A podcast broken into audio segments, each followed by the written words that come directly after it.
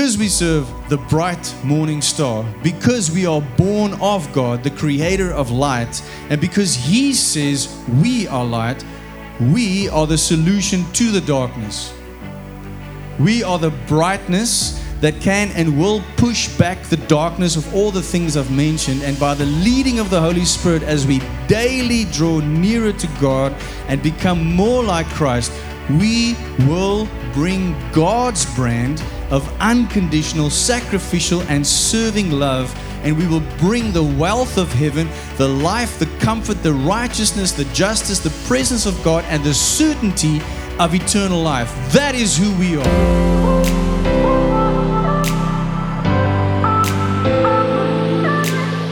Hello and welcome to the Love Key Church podcast, where we share our church's message of the week. My name is Heinz Winkler, and together with my wife, children, and our leadership team, we host Love Key Church here in Somerset West, online, and on this podcast. It is our mission to help you to encounter God, align with His purposes, reign in life, and help others to do the same.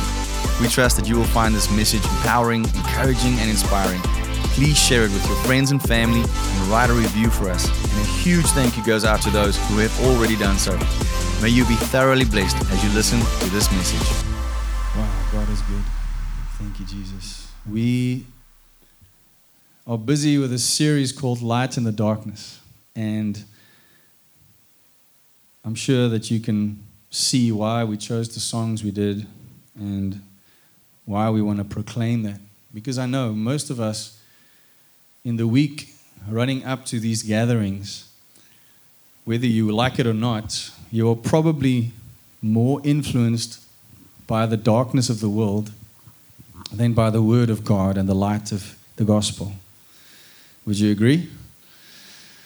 We don't always choose it, but if we are not vigilant enough and make sure from our side that we are getting more of the good news than the news, or more of Christ than the world, then it can quickly catch up with us.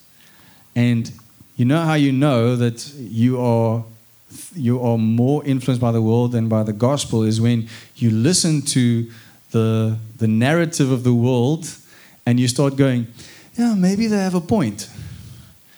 And you're like, whoa, then it's like a red flag. You must start going, no, no, no, no, no, no, no. If anything that you start thinking that they might have a good point is contrary to scripture, you must realize you've been influenced. And it's an easy fix. Just run to Jesus and open the Bible and read it aloud. So, we're busy with a series called Lights in the Darkness, and today we are going to talk about a message called Crown.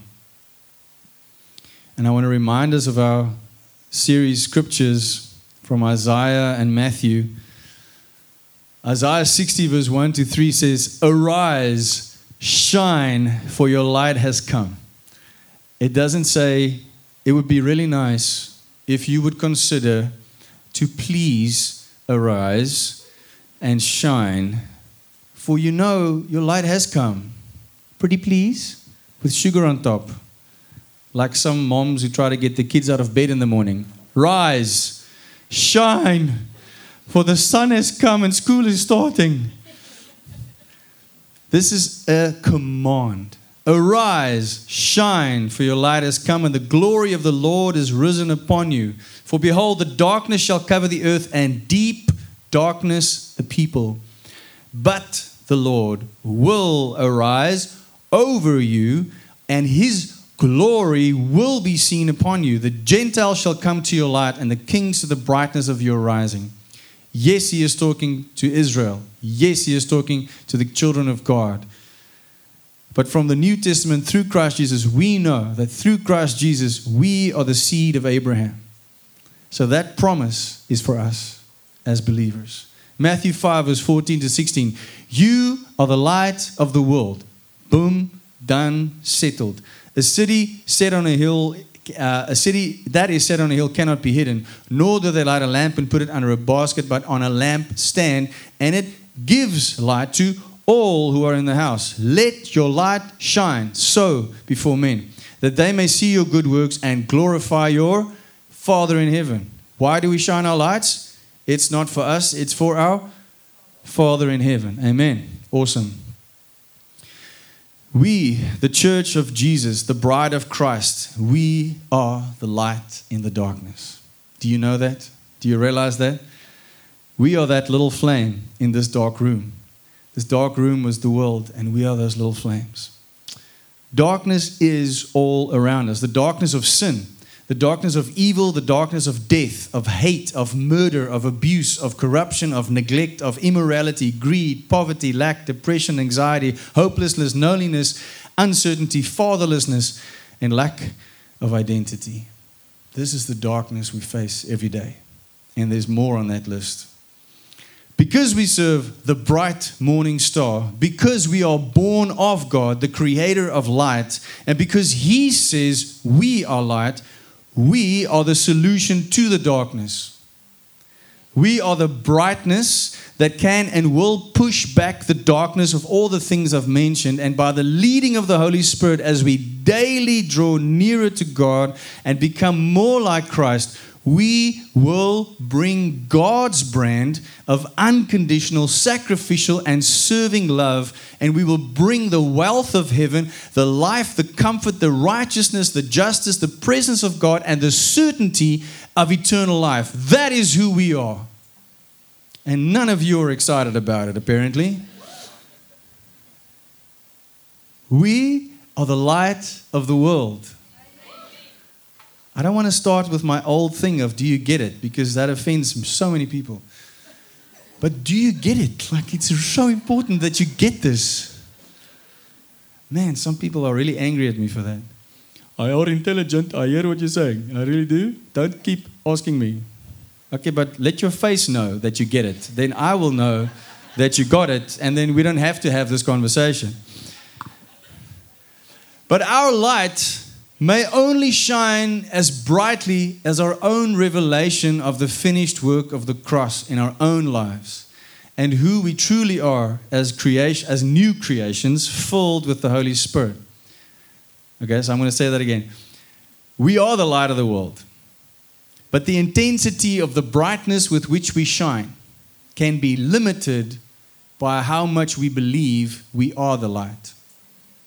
Does that make sense? All right someone with Christ's light in them, or Jesus Himself lit the light in you when you made a decision. So all of us here uh, that are born again had some kind of encounter with Jesus, either through a believer who had the light in them, or some are very lucky and they had an encounter with Jesus directly, spoke to them in a dream, or I have some friends with amazing testimonies of how they heard God speak to them. And that moment, the light in someone or the light of Jesus, it ignited the light in you. You encountered Jesus, you aligned with his purposes, you started to reign in life, and now you have, and uh, you want to help others to do the same. Amen? That's what we want to do. Your light can ignite light in others. But we each need to ask ourselves is my light the light that's burning inside of me for Jesus, is it perhaps limited by my own thinking or my own insecurities? Is my light limited by my habitual sin? Is my light limited by ungratefulness or complaining? My, is it limited by my wounds from the past that I haven't dealt with because I haven't gone to Sozo? Or because it's familiar the, the wounds of the past is familiar to me, so I hold on to them. I'm a, I'm a slave to my pain. I'm, I'm, I'm loving my pain. I don't want to let it go. So it's, it's what I speak about all the time to everybody. And that can limit my, my light. Is my light shining at the brightest I think it is possible, or am I letting it burn as brightly as the Holy Spirit wills? Is it limited to my thinking and my ability, or am I surrendering to the Holy Spirit to let His light shine brightly through me and let Him surprise me every day?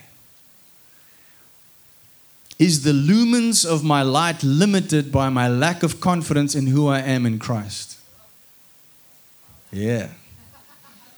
I love it when Jesus gives me stuff like that. Is the lumens of my light limited by my lack of confidence in who I am in Christ? Or do I make sure I stay plugged into the brightest light of all so that He may shine through me? Okay, so we've been journeying through Corinthians. It's been quite an amazing journey. And two weeks ago, Carl did a great job of talking about being sanctified.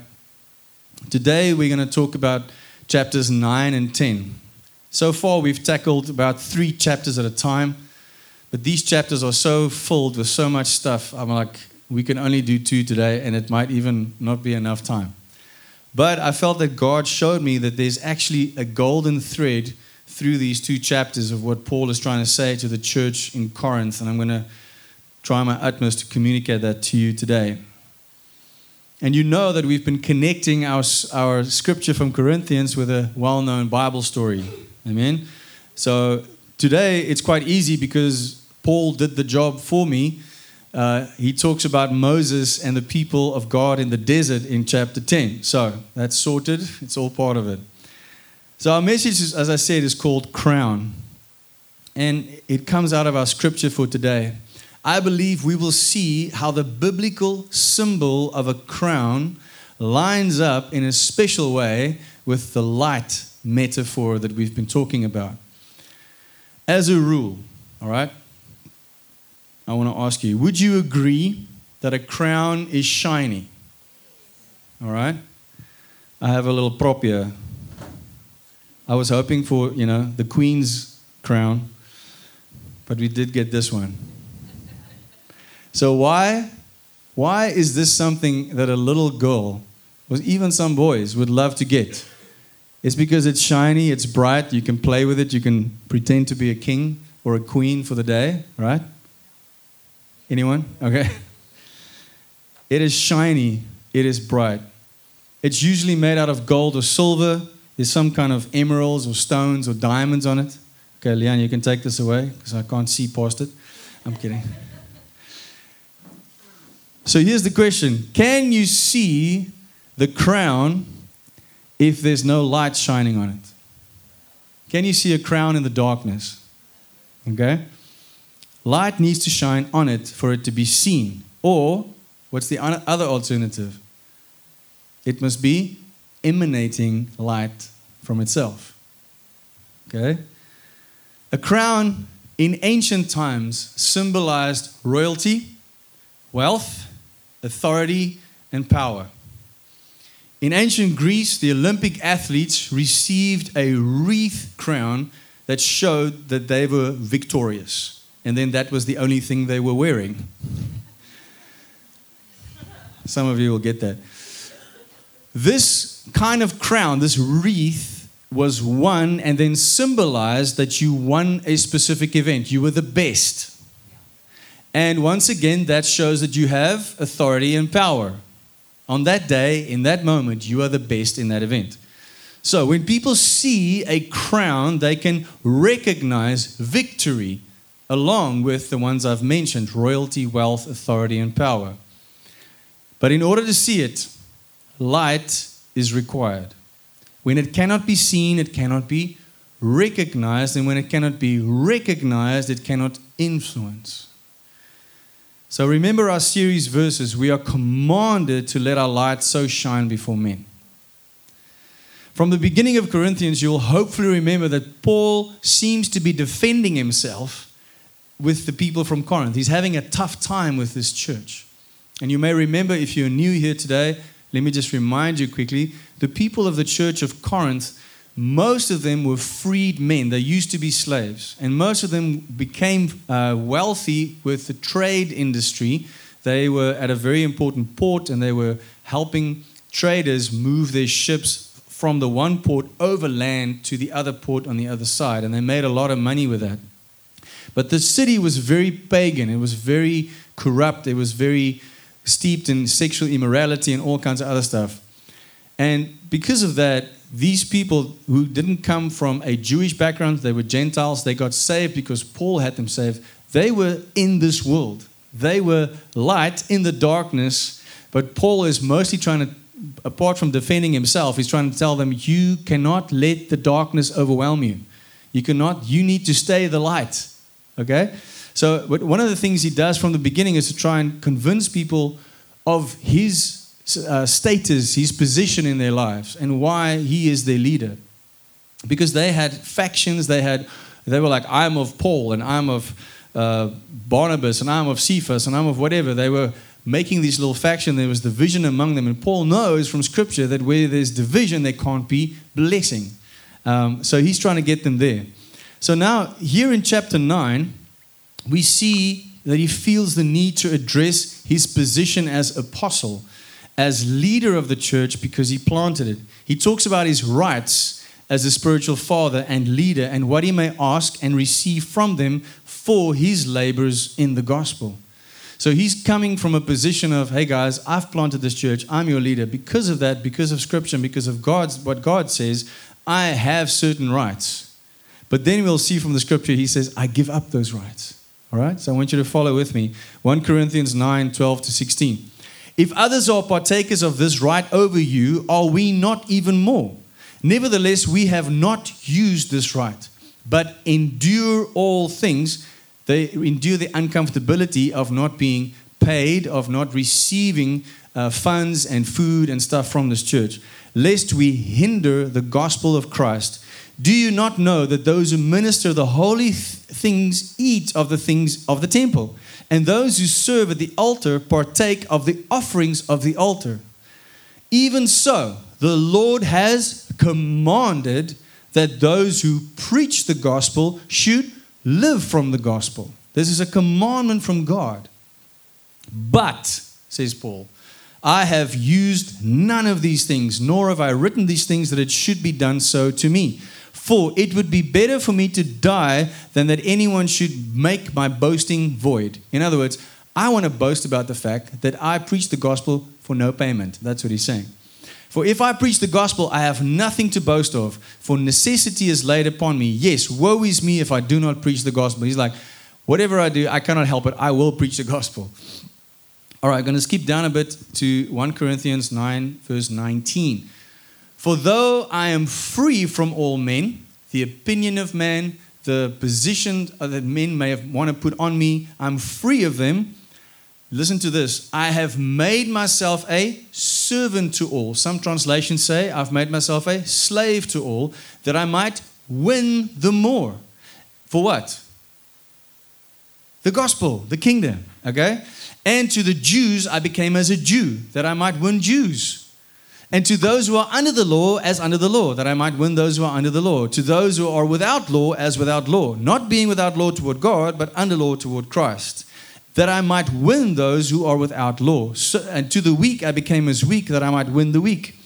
I have become all things to all men, that I might by all means save some.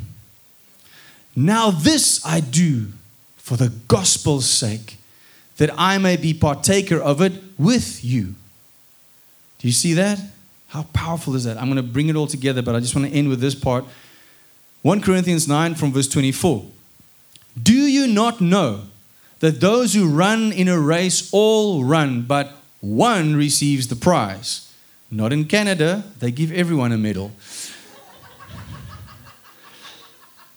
run in such a way that you may obtain it. How do you run to obtain it? Half, half effort, some effort. I'll see what happens. No, everything. And everyone who competes for the prize is temperate in all things. That means self disciplined.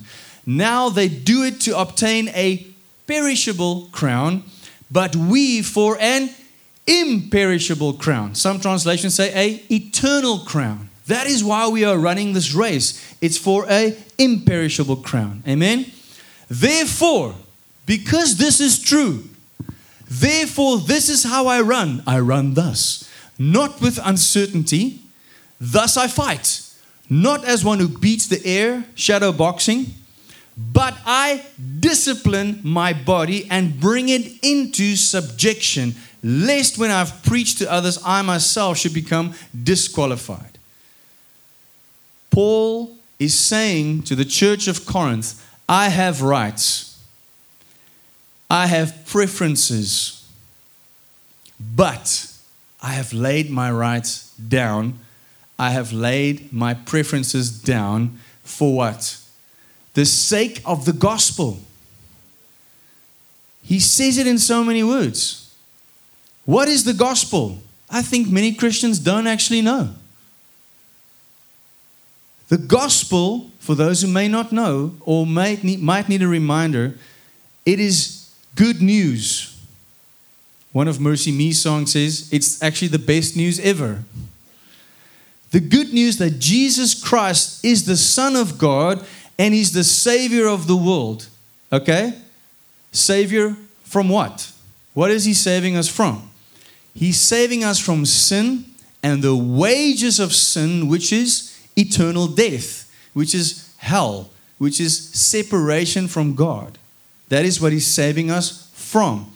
The good news is that when you realize you're a sinner in need of a Savior, and that that Savior is Jesus Christ and Him alone and no one or no way other than Him, very important, He is the only way to the Father. And that when you repent from your sin, and you receive Jesus as your Savior and you choose to follow Him and obey Him. Why? Because you love Him, because He loved you first. You are now a new creation, and you have the right, according to John 1, to be called a child of God. Before that, you are a child of God just by being created, but you are not a child of God who is heading for eternity.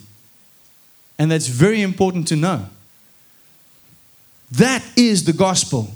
So when Paul says he's willing to do all these things, give up his rights, give up his preferences, go to people that he may not like, he's saying that I'm running the race to earn this imperishable, eternal crown we need to wake up and sit up and pay attention. When I play this little game with my daughter Alana, I pretend to sleep. And then she goes, Wake up! That's what we need to do as the church of God. We need to wake up and see what Paul is saying. How many of you think you have rights?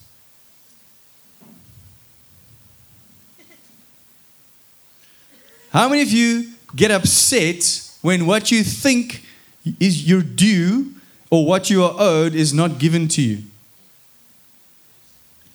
How many of you feel like there's stuff that I deserve? This should just happen.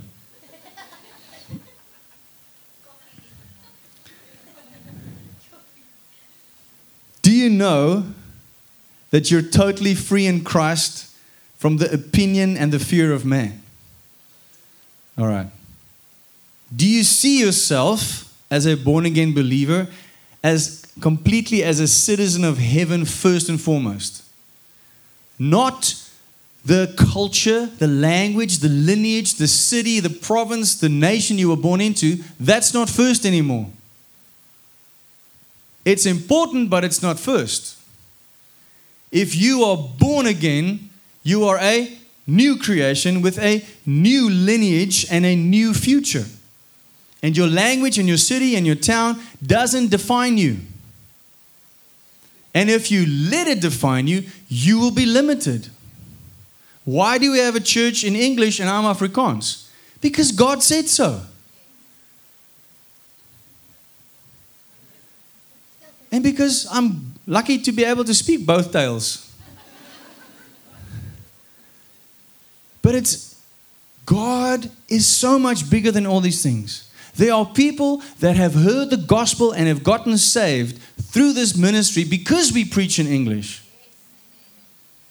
It is not about the, the language, it's about the gospel. But we want to hold on to our rights, we want to hold on to our preferences. I like it this way, I don't like it that way. I don't like those people. Those people make me uncomfortable. I don't like the kind of music they play. I, all these things start to become an issue. Now, obviously, some of the rights we have and some of the preferences we have are not life and death. I know. And it's not all to do with the gospel. Yes, absolutely. You like your coffee a certain way. It's not, it's not, you know, eternal things. It's coffee. It's important, very important. But it's not eternal. Do you understand what I'm saying? But when you have certain preferences about who you want to associate with, who you want to talk to, who you want to hang out with, where you go, what you do, what rights you think you have, when that starts to influence whether you are shining your light brightly for the gospel for eternity, then we have a problem. Because then you are worshiping your rights, you are worshiping your comforts, you're worshiping your conveniences, you're not worshiping Christ. It's that simple. We all need to let Paul's words sink in and challenge us today. Ask these questions Do I shy away from sharing or preaching the gospel if certain things I think I deserve or should have are not in place? Do I only share the gospel with like minded people? Do I only share the gospel with people who are, in my mind, beneath me? because it's easier for me to share the gospel with them? And do I hold back when I'm with peers or people that I think are more important? Do I use my freedom in Christ as a holiday from loving people enough to sacrificially serving them in order to reach them with the good news? Am I willing to become what I need to become in a moment with people from a different culture or religious background than mine without compromising my biblical um, who I am in Christ, but in order to reach them for the gospel? Am I willing to become that for a moment, like Paul does? A Jew for the Jews, a Gentile for the Gentiles, weak for the weak. Am I willing to do that? And then Paul brings in this picture of a crown the idea of running the race of living for Jesus to win an eternal, imperishable crown. And he goes on to talk about the importance of disciplining your body. I want to remind you this is what he says Therefore, I run thus, not with uncertainty. This, this is how I fight, not as one who beats the air, but I discipline my body and bring it into subjection, lest when I've preached to others, I myself should become disqualified. So, first and foremost, he says, I run the race with certainty. If I know heaven is my heritage and I know where I'm going, I love this, this scripture in John uh, 13, verse 3. It's the, it's the moment where Jesus washes the disciples' feet, but listen how it starts. It says, And Jesus, knowing that he had received all things from the Father, that he came from the Father, and that he was going to the Father, bent down and washed his disciples' feet knowing that he had received all things, he chose to serve. When I know that my heritage is heaven, I know where I come from and I know where I'm going, but I know that in between there's a mission. Jesus knew I still have to die on a cross before I go to my Father. He knew that, and it's the same for us. We need to do it with certainty, not with double mindedness or uncertainty. On the way there, I have to share the gospel with as many people as possible. On my time heading for that imperishable crown, I have to shine my light and I have to get as many people as possible to come along with me. And then, secondly, he says, this fight is a real fight. It's not a fake fight. It's not, a, it's not what you're practicing punching in the air. You know, that's for before the fight. That's getting ready for the fight. Now we're in the fight. You cannot shadow box demons. You need to know who you are in Christ. You need to know what you have available so that you can stand against the wiles of the devil. It's like David facing Goliath. He knows that his God is greater than anyone or anything that comes into his presence. He knows it. Didn't doubt for a second. He fought with certainty. Did you know that David was so sure he can take down Goliath that he, when he came to that camp and he was walking around, he was not asking whether someone's going to fight him or how do we defeat this guy. He was asking him, what does the guy get that kills that uncircumcised Philistine? What does he get? And then he walked to someone and said, I just want to make sure that they say, right, do I get the king's daughter and do I get uh, tax free break for my whole family. Is that correct? Yes. Okay, cool. Then his brother comes and says, Hey, Poep Snyder, wat maak jy so? Kom weg hier so. And he ignores his brother and he goes on asking, So I just want to make sure, is this what I get when I kill the giant? When I kill the giant? He was 14 years old. Met 'n ketty. There's this guy three meters high. In the physical, he is completely overwhelmed by the darkness. But because of the light inside of him, knowing who his God is, knowing who he is, he can run into the face of a giant wielding a, noem is dit nou weer? Slingervel, wat's dit Engels? Slingshot in one stone and he takes him down. He did not doubt for a second. He runs in with certainty. He runs in with a, for a real fight, not a fake fight. And he disciplined himself. For years before that, he was being made ready for that moment. He protected his sheep from the bear, from the lion. He was ready. But it took self discipline, it took disciplining his body. And that is what God is calling us to do. And That's Paul telling the church in Corinth to do. And that is an example for us. In this crown metaphor, we see a summary of giving up our rights, of giving up our preferences, and of choosing to run with an eternal mindset. Not a, not a temporary mindset of what can I get now as fast as possible. We live in a world, part of the darkness that we live in is this instant gratification thinking. We even try to save people that way.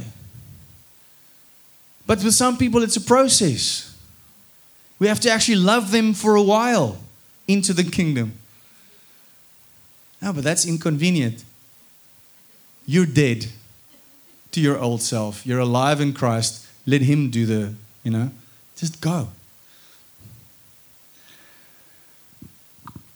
It's a picture that complements our series focus, Light in the Darkness. When we live like this, like Paul is saying, when we live with certainty, fighting a real fight, a spiritual battle that is raging in the heavenlies, and we know we've got the weapons and we've got the armor of God from 2 Corinthians 10 and Ephesians 6, we can go into that battle. And if we know that we will have victory, that is how we can brightly shine for Jesus. When you have a confident Christian who knows who he or she is, you just see it in their eyes. Have you seen that? They shine for Jesus. You know, how they, you tell a, a, when a woman is pregnant, like, oh, you're glowing. And then most of them say, no, I'm just sweating. we need to shine for Jesus. Not, be, not through a fake smile, but from a joy and a knowledge that comes from time with God in His presence. It's knowing I'm a son of God, I'm a man of God, I'm a daughter of God, and I am here to shine the light for Jesus and to bring more people into His kingdom. Amen? Let's go on to chapter 10.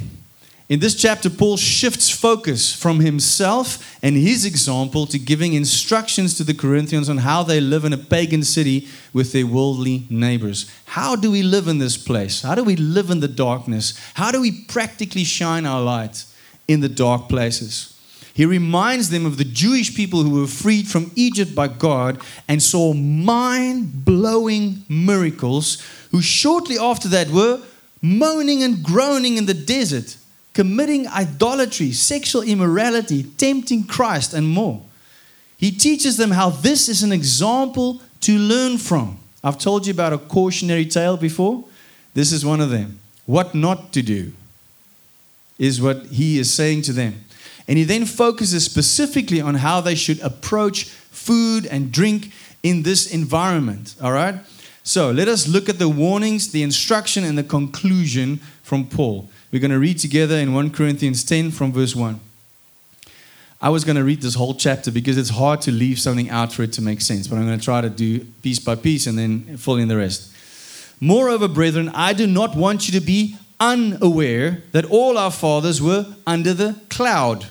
All passed through the sea, and all were, listen to the word, baptized into Moses in the cloud and in the sea What is a cloud made up of? Water. What is the Red Sea? Water. They were baptized. Um, all ate the same spiritual food and drank the same spiritual drink, for they drank of the spiritual rock that followed them, and that rock was? Christ. Did you know that? Did they tell you that in Sunday school? Anyone? Anyone? Christ was with the people of God in the desert. When was this? A long, long time ago. As I start all my stories for my daughter. Lang, lang geleden.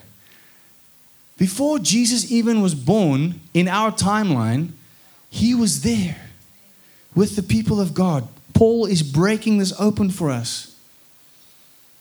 But with most of them, God was not well pleased for their bodies were scattered in the wilderness. Now, these things became our examples to the intent that we should not lust after evil things as they also lusted.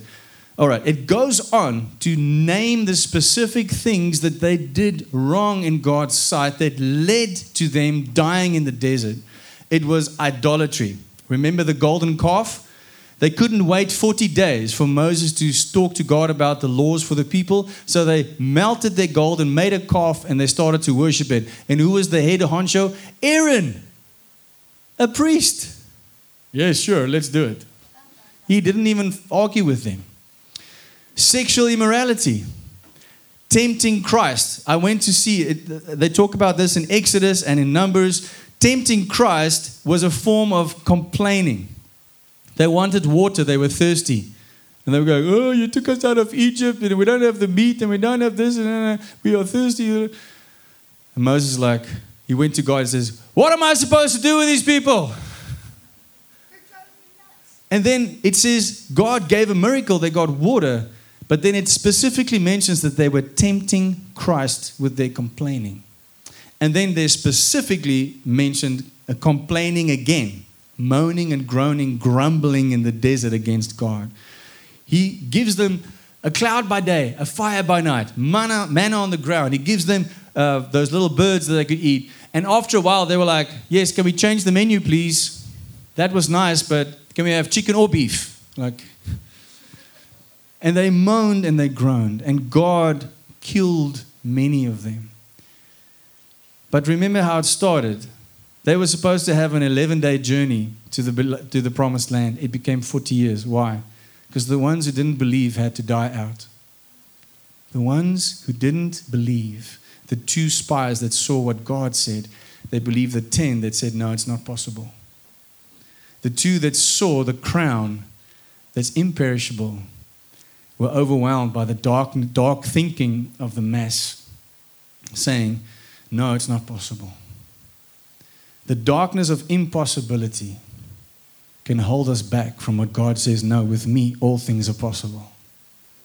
Amen.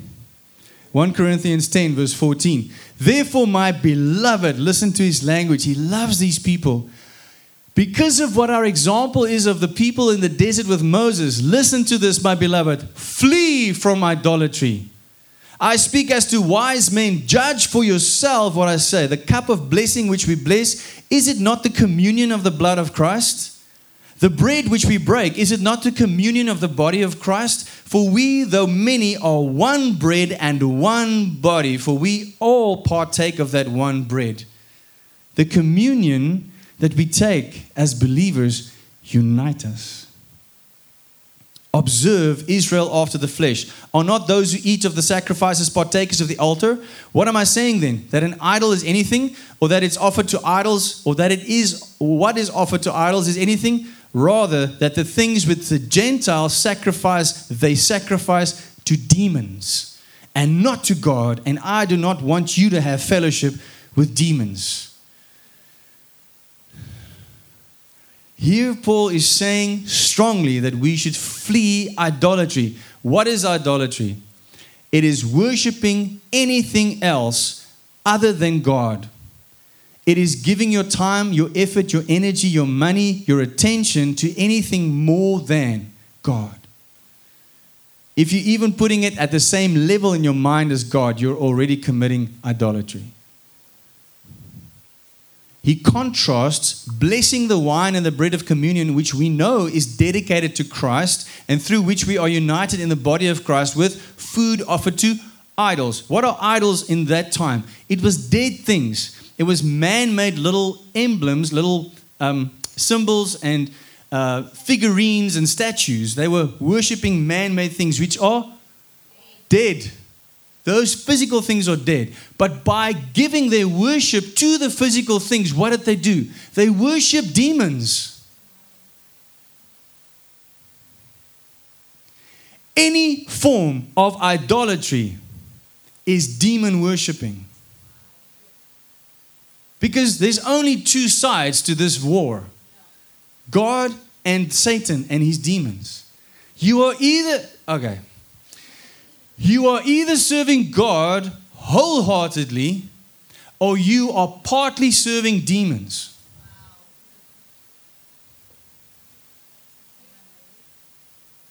We're not missing this. I'm going to make this very practical and get up in your business. We're not missing Formula One or a rugby test match or Premier Soccer League. When that becomes more important, now I'm going to stay home from church because I'm going to watch this game because it's so important. You're worshiping demons. Whew, I'm going to get in trouble. I'm not saying those people on the screen are demons, but what you are doing is you're taking your time that should be dedicated to Jesus and you're saying, No, I'm going to put it into this. And by doing that, you have taken your focus from God unto earthly things. And when you put your worship into earthly man made things, you are worshiping demons. Do you see that? Don't quote me, say, Heinz says Premier League soccer is demons. It's not what I'm saying. We should watch sport. We should enjoy sport. We should do fun things. Absolutely. But when any of those things become more important than God and serving His kingdom, and when any of those things keep us back from shining our lights brightly, from running the race for that crown, we are serving demons. It's that simple. Paul couldn't be more clear. And now some of us are challenged and we go, whoa, that's a bit rough. Yeah. Why do you think the world looks the way it does? The Bible calls the, the devil the father of lies. We serve the father of lights, light in the darkness. The father of lies is trying to tell you what it should be and what light actually looks like. He's trying to uh, give you a warped version of what light should be. Even now, as we look at the world that's going on, they are trying to tell us that the values of the world are better than the moral values of the, of the Bible. And they make you feel bad when you say, well, marriage is between a man and a woman. How can you say that? That's wrong. No, it's not. It's what the Bible says. But we, we've been inundated with it for so long that we've started to come, yeah, sure, you know, let that darkness in. Let that little bit of darkness in, that's fine. We'll, you know, we'll shine our light over here and we'll, and before you know it, it's even dark inside the church. And we cannot allow that to happen. We cannot allow that to happen. I've gone way off script, but it's so important for us to realize God wants all of our hearts. Who can tell me what Jesus said were the two most important commandments? Love God with all your heart, all your mind, all your soul, all your strength. Okay? What does that mean? It means that all of who I am must be busy loving God. All. So if I say that, well, I'll give a quarter of my heart to sport, and a quarter of my heart to my job, and a quarter of my, and you divide it, and then and I'll, a little bit to the church, a little bit to God, you know. It's not your whole heart. Do you understand what I'm saying? Now, hear me well. I'm not saying that you can't do those things. I'm saying that you must, we must all check ourselves is my whole heart, whole mind, whole strength, whole body focused mainly and first and foremost on things of the kingdom? Or do I allow any man made thing to encroach on my wholeheartedness towards God. Does that, does that make sense? All right. Please don't misquote me to other people. I will just send them this and say, listen to the whole thing. But listen to Paul. He says, You can eat and drink anything. He says it twice because the earth is the Lord's and the fullness thereof. Do you know how, how challenging that must be to a Jewish person who had 613 odd laws about what is clean and what's not clean and what can you eat and what can't you eat and what must you do when you've eaten something that's unclean? It must like break their brains. But who's he talking to? Gentiles. So he's saying to the Gentiles who are newborn believers, everything that God has made is good for you to, to use. All right? The earth is the Lord's and the fullness thereof. But then he clarifies. He says, if you sit with a pagan that doesn't believe, and now he just spoke about how you become a Jew for the Jews and a Gentile for the Gentiles. So when you are now being a Gentile for the Gentiles, you're hanging in their house, they put food before you, drink before you, eat it, enjoy it. But if he tells you that this was given to idols, don't use it. But it's not for your sake. He says, you can fix that by praying. You just pray, thank God for this food, and it's sorted out. But for the sake of the unbeliever, you don't use it. Imagine someone put a, puts a great steak before you. That thing is perfect. You're like about to cut into it. They say, oh, by the way, this was, you know, prayed over by an imam. You're like, uh, mm. will you sacrifice for the gospel, for that soul? That's what he's saying. That's a specific example. But we must be led by the Holy Spirit and how we do things. Amen? It comes back to sacrificially giving up for the sake of the gospel. Every time, that's what Paul is saying. My rights, my preferences, my likes, my dislikes, all of it, I give it up for the gospel. Whatever you do, do all to the glory of God. Let me read that. Um, that's what he ends off with. I'll just read that to you. Whatever you do, do all things to the glory of God. In other words, shine your light, run the race for the crown. That's what he's saying. Do not do not offend these three groups. That's what he's, he's also saying. Do not offend these people the Jews, the Gentiles, or the church. Okay, so he's saying to them, by how you treat them, by how you spend time with them, do not offend them, the Jews, the Gentiles, the church. So in our case, that would be people that come from the same background as us that are not believers, people that are unbelievers from a different background, and those who are in the church. And he actually uses the word um, I try to please all people, but it's for the sake of the gospel. So, do you think Paul is saying to us we need to please people in the sense of make everybody happy? Don't, you know, walk on eggshells, make sure they're not offended by their feelings? Or do you think he's saying, become a Jew for the Jews, a Gentile for the Gentiles, become whatever you need to become without compromising your beliefs to love those people into the kingdom? I think it's the latter because his whole heart, if you read everything else that Paul says, it can by no means mean that he wants us to bow to the fear of man, which is people pleasing.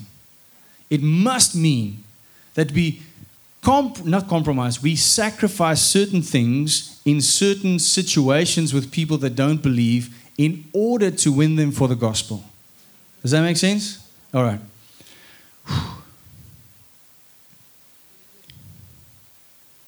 So, that is why I believe the challenge for all of us today is twofold. We need to somehow zealously and confidently pursue Christ in this life with an eternal perspective the whole way, while still being light in people's lives as we go on this journey. Whether they share my cultural background but are unbelievers, have another background but are unbelievers or are in the church out of a genuine, we do this out of a genuine love for them. God's idea of love, which is unconditional, sacrificial, and serving. I need to become what I need to become. I need to do what I need to do and say what I need to say to bring them into the kingdom while never compromising what God has asked me to do. It sounds easy, right? Who knows that that's very hard? Who has tried to do that and feel like I failed miserably? I know I have. I know I've been in situations where I didn't speak up because I felt uncomfortable, because I felt like, this is going to be awkward. Like that one movie, the guy goes, This is uncomfortable. Trying to change the atmosphere. You get those moments. But in those moments, we have to ask ourselves what's more important? My rights, my convenience, my preferences, or this soul and its eternal destiny that's sitting in front of me? And then we get suddenly get a whole new perspective. Picard Hain, who's coming for the School of Evangelism, his testimony really shook me. He said, On the day that I gave my life to Christ, I tried to kill myself three times. And after the third time, Jesus appeared and spoke to me. And that's what got me saved. He said, But at age, he was in his late 20s, at that age, not one pastor, not one dominee, not one Christian shared the gospel with me at all, ever in my whole life. And I walked past them more than once in my town. No one told me the gospel, so I'm going to tell everybody the gospel. That really shook me. Because what if someone that I'm walking past is, is a Picard who can change the world for Jesus? But not even that. What if someone walks past me and their soul is not heading for heaven? but heading for eternal death. Do we feel that urgency enough? Guys, do you know that we're living in the end times? We don't know when Jesus is returning. And we need to be ready. But be, apart from being ready for that eternal crown, we need to have an urgency to take as many people with us as possible. Amen? And is it easy? No. It will take everything to do this effectively for the kingdom. Are you ready? All right, so I, want to I wanna, um, take a moment. Let us all stand before Jesus today. I've got two questions for us today, but Joe, thank you for reminding me. Before we do that, we will take communion. You've got your little thing with you. Um, if there are parents here with their children, I will leave it up to the father to decide whether the child can share in this or not. Um, we, we believe that it's for, for anyone that understands what it's about and that has been saved. And you will know where your family stands. But as we read in this piece from Paul,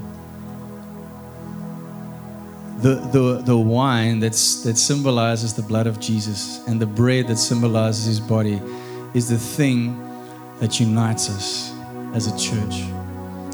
It is, and it is our way of uniting with Christ and what he did on the cross. Amen. Is there anyone that doesn't have a little thing? Anyone? If you don't have, just put up your hand, someone will sort you out. So I, I want us to close our eyes. And I want you to just imagine. Use the imagination that God has given you to see your Savior, Jesus Christ, on the cross. I want you to see how seriously He took eternity, how serious He sees each of our salvation. He saw it, he took it so seriously that he gave his life. His body was broken beyond recognition. His blood flowed for the remission of our sins, for the forgiveness of our lives, to open up the way to God the Father, to reconcile all mankind with Father God. So, as we take the bread, And as we break it and we eat it, we know that his body was broken for us, for our transgressions, for our iniquities, for our sins. And as we share in the juice, the wine, we know his blood cleanses us from all sin, washes us clean, and makes us new.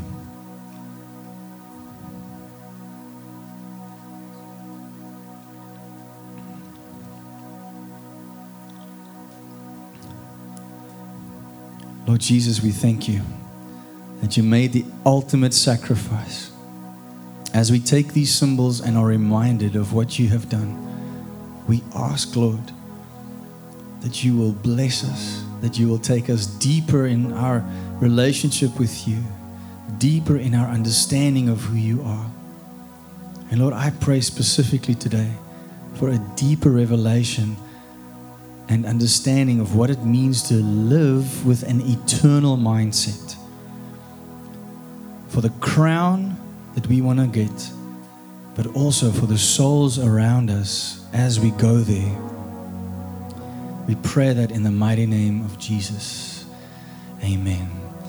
Let's stay in this moment. If you are here today and this message, by the leading of the Holy Spirit, has broken open to you that you haven't given your life to Christ, that you haven't become a born again believer, I want to ask you that you will publicly declare today, I want to give my life to Christ by raising your hand. If there's anyone here, please put up your hand right now so we can pray with you. Amen. Thank you so much. Anyone else want to give their lives to Jesus today? Will you come to the front, please? Thank you so much. Amanda, asseblief? Anyone else want to give their lives to Jesus today? Thank you, Father. Thank you, Father. Thank you, Father. Thank you, Jesus. Let's give God a praise offering. There's rejoicing in heaven today. Thank you, Father. Thank you, Jesus.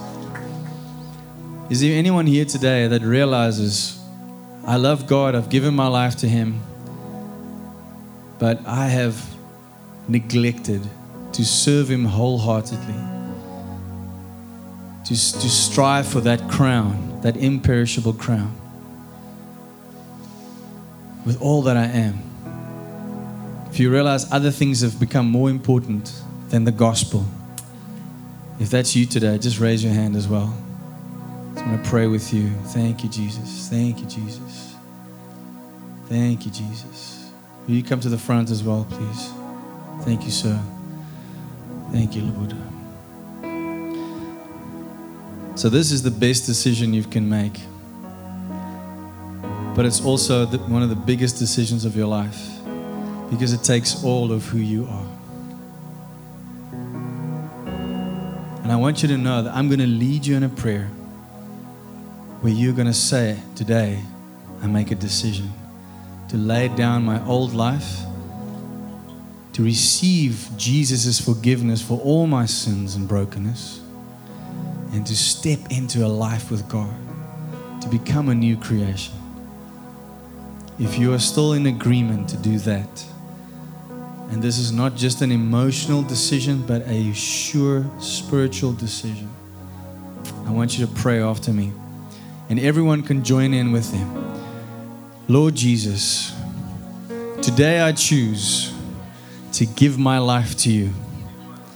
Jesus, thank you for dying on a cross for my sins. Forgive me, Lord. Wash me clean. Make me new. I receive you. I receive your finished work on the cross. And I choose that from today, I lay my old life down and I choose to live for you. Jesus, fill me. Holy Spirit, fill me. God, Father, receive me. In Jesus' name we pray. Amen and amen. Glory, hallelujah. Thank you, Jesus. Welcome to the family of God. It's great to have you. this is this first step for the rest of your life, striving for that beautiful crown that God has for us. And I want to end off with a prayer. The only one hand went up, but I think all of us, if we are honest, we can be more wholeheartedly running this race. Amen. Amen. So let us pray that God will help all of us to run the race with whole hearts. All right. Lord Jesus, I come together with my church family and I stand with each one here. And Lord, we ask that you will help us to live for you wholeheartedly with all of our hearts, all of our minds, all of our souls, and all of our strength. Not just on Sundays, but every day, all day striving for that crown, that imperishable crown, while shining the light that you've lit in us. I praise you for the light that's been lit in these precious souls today. And I thank you, Lord, that right now, everyone who's standing here that gave their life to you a long time ago, that you will bring a new flame, a new ignite, igniting into their souls, in their spirit beings, that they will once again feel, all of us feel that zeal of when, when we came born again first. Restore to us the joy of our salvation, as, as David uh, prays in Psalm 51. Restore to us the joy of our salvation, and we pray for the boldness of the Lion of Judah to fill us. We pray for the conviction and the certainty of who we are in Christ when we shine our light and go for that crown that you've given us. Lord, we take up this commission to be the light in the darkness. We take it and we want to run with it. Lord, bless our church, bless our ministry, bless everything we do for your kingdom. Give us favor, bless us with a venue, Lord God. Bless us with events where we can reach more people for you, and bless us with opportunities to seek and save the lost for your kingdom. We pray that in the mighty name of Jesus Christ. And everyone says, Amen and Amen. We love you. You're amazing. Have a great Sunday. Remember to grab a coffee, have some fellowship. We'll see you next week. God bless you. Bye bye.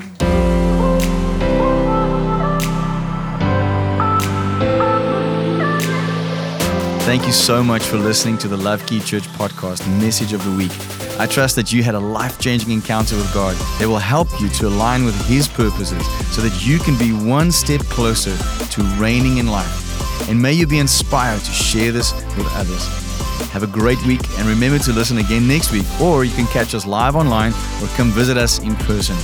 May God bless you and keep you, make His face shine upon you, and be gracious to you and your loved ones. God bless you. Bye bye.